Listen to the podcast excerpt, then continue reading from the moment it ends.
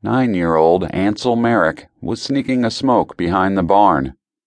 He had found the pipe among some old woodworking implements in the shed, cracked and discarded, but still serviceable.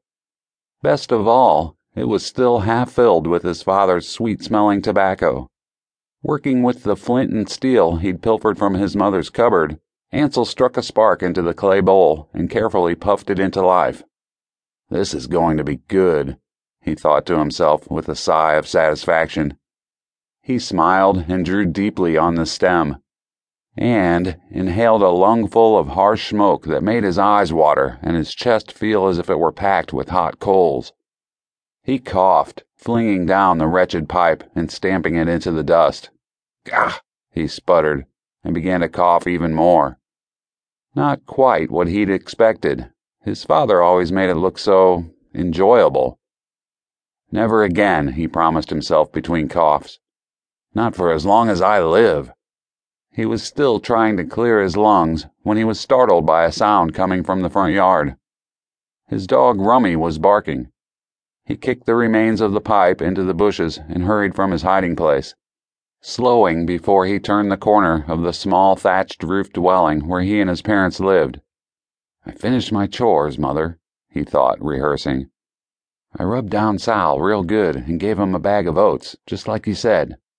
But his mother wasn't waiting for him on the front step. It was just Rummy barking at the approaching storm.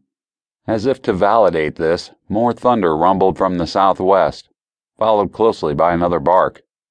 Ansel paused to pat the golden haired dog on the head.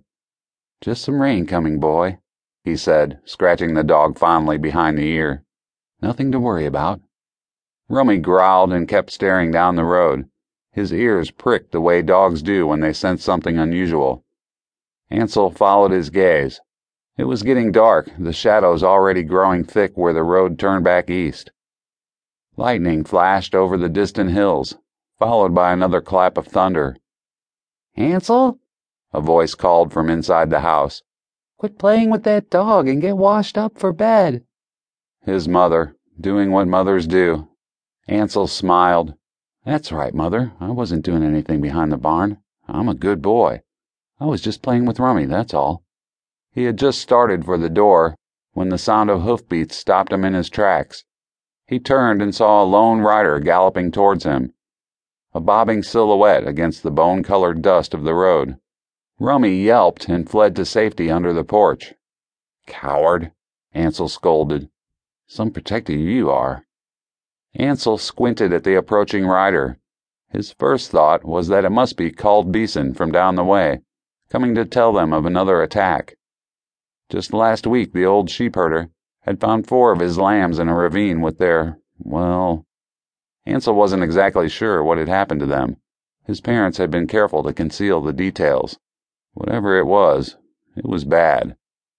Ansel hurried to greet the man with a kind of morbid anticipation it wasn't every day they had a visitor, let alone one bearing such exciting news as murdered sheep.